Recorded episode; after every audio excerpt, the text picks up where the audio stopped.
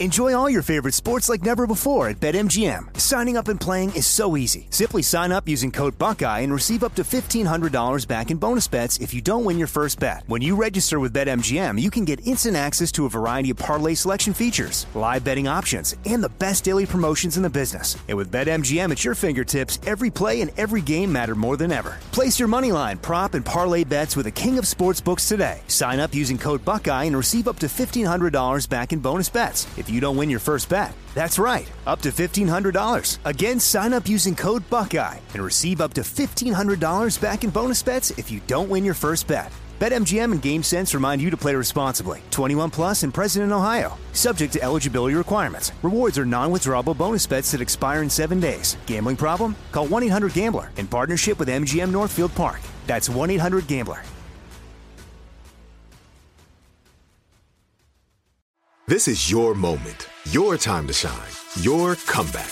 You're ready for the next step in your career and you want an education employers respect. So you're not just going back to school, you're coming back with Purdue Global. Backed by Purdue University, one of the nation's most respected public universities, Purdue Global is built for people who bring their life experience into the online classroom. Purdue Global, Purdue's online university for working adults. Start your comeback today at purdueglobal.edu. The best conversations I have with my colleagues are the ones that happen when no one is looking, when we're not 100% sure yet what to write. Hopefully, having conversations like this can help you figure out your own point of view. That's kind of our job as Washington Post opinions columnists. I'm Charles Lane, Deputy Opinion Editor. And I'm Amanda Ripley, a contributing columnist. We're going to bring you into these conversations on a new podcast called Impromptu. Follow Impromptu now, wherever you listen. When you buy Kroger brand products, you feel like you're winning. That's because they offer proven quality at lower than low prices. In fact, we guarantee that you and your family will love how Kroger brand products taste, or you get your money back. So next time you're shopping for the family, look for delicious Kroger brand products because they'll make you all feel like you're winning.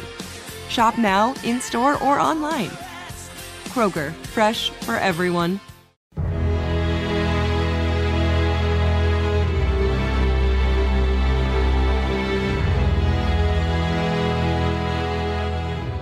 And we return to our American stories. When Apollo 8 took off from the John F. Kennedy Space Center in 1968, the Vietnam War was in full swing. And earlier that year in April, Martin Luther King Jr. had been assassinated in Memphis, Tennessee. This all wasn't lost on Apollo 8's three astronauts, Frank Borman, Jim Lovell, and William Anders, as they took off on their grand journey around the moon. Here to tell the story of what happened with that in mind is Steve Kates. Take it away, Steve. Apollo 8, NASA made a decision that they would send three astronauts on a journey around the moon for 10 lunar orbits in 1968 around Christmas time. There was a lot of objections in some of the higher, you know, offices of NASA that this might not have been the right thing to do because we only tested Apollo 7 in Earth orbit, and yet we haven't sent the Apollo spacecraft to the moon yet.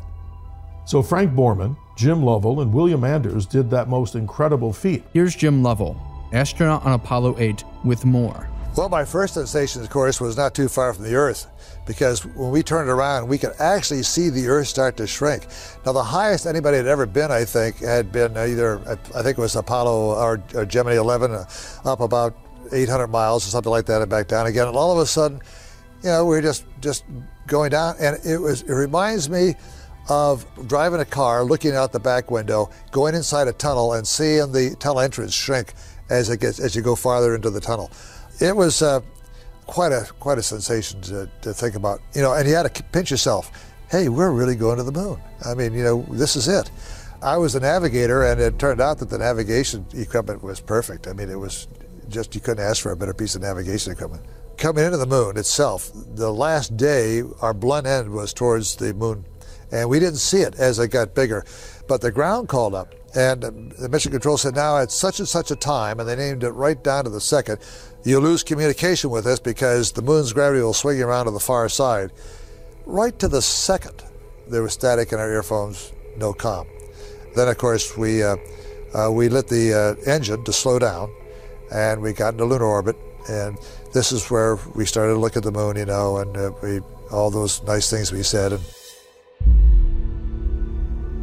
that Christmas message, when we determined, first of all, that we would get and burn into the lunar orbit on Christmas Eve, we thought, boy, we, something's got to be appropriate to say. We, we ought to say something. What, what can we say?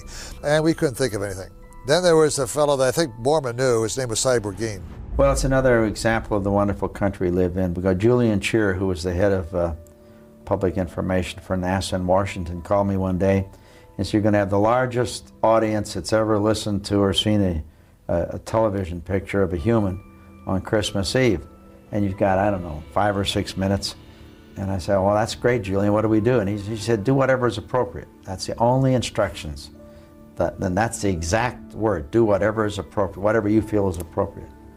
And be honest with you, we were so involved in the mission, and this was a peripheral one, uh, so I just uh, kind of farmed that out to a friend of mine, Si Bourgin, uh, and uh, from Washington. Uh, he was with the U.S. Information Agency. I think had gone with them, some of the astronauts around, around on their trips. Uh, Frank asked him, could he come up with something appropriate? Well, he couldn't, but he knew another person, I think it was a newspaper man, I forget his name, that he said, okay, I'll think it over, I'll try to see what I can do. And he was working almost all night trying to think of appropriate words, and his wife came down and said, why don't you have them read something from the Bible? And they said, well, that's, you know, the, the New Testament. No, she says the Old Testament. Reading from Genesis. Because, you know, this would be very appropriate. And I discussed it with Bill and Jim, and, and we, we had it typed on the flight plan, and that's, I didn't give it any more thought than that.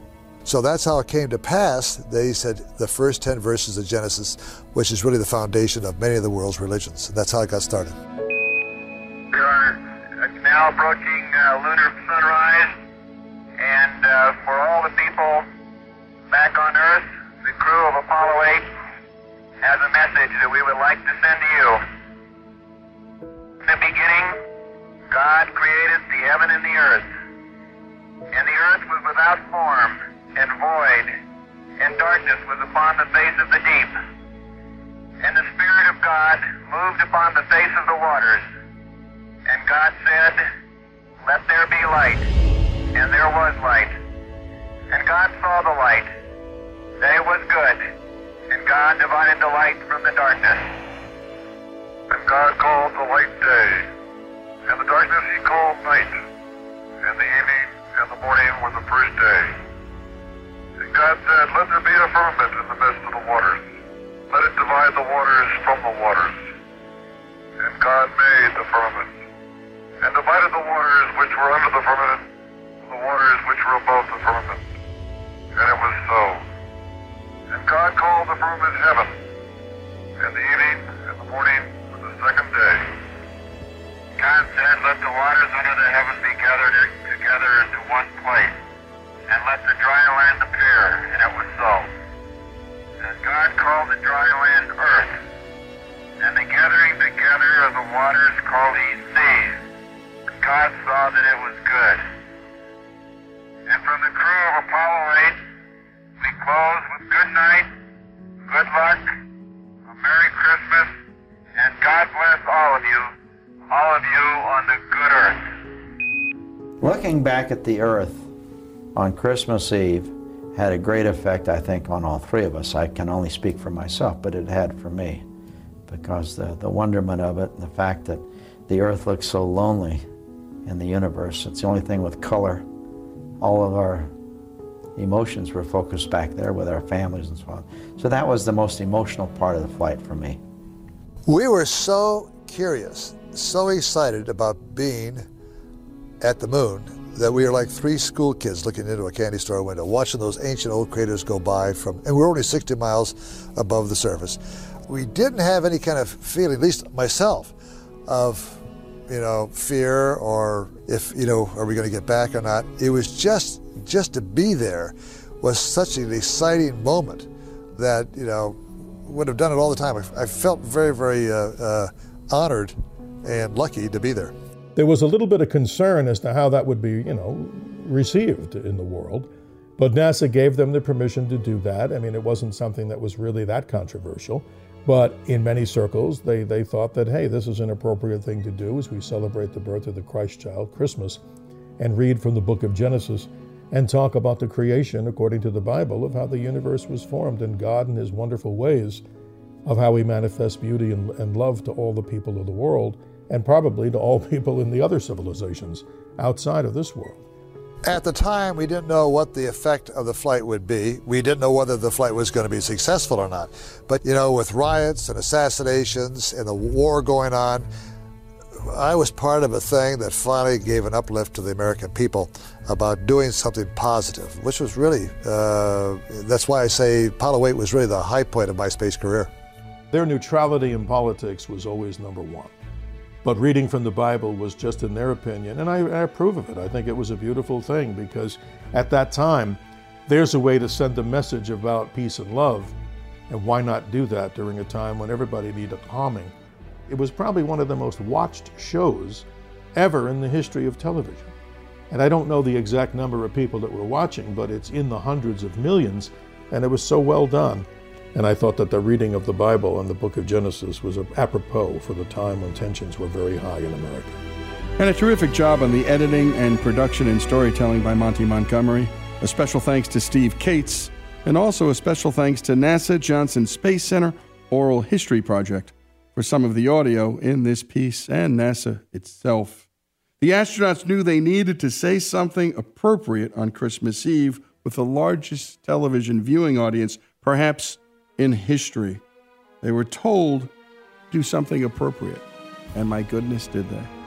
The story of the reading of Genesis, the story of Americans in orbit around the moon, and God's creation, here on Our American Stories.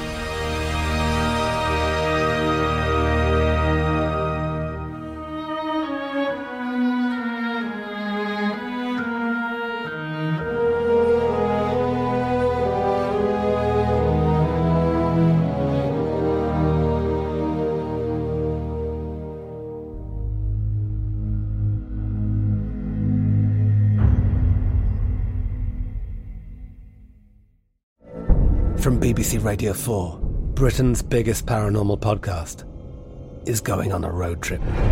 I thought in that moment, oh my God, we've summoned something from this board. This is Uncanny USA. He says, Somebody's in the house, and I screamed. Listen to Uncanny USA wherever you get your BBC podcasts, if you dare.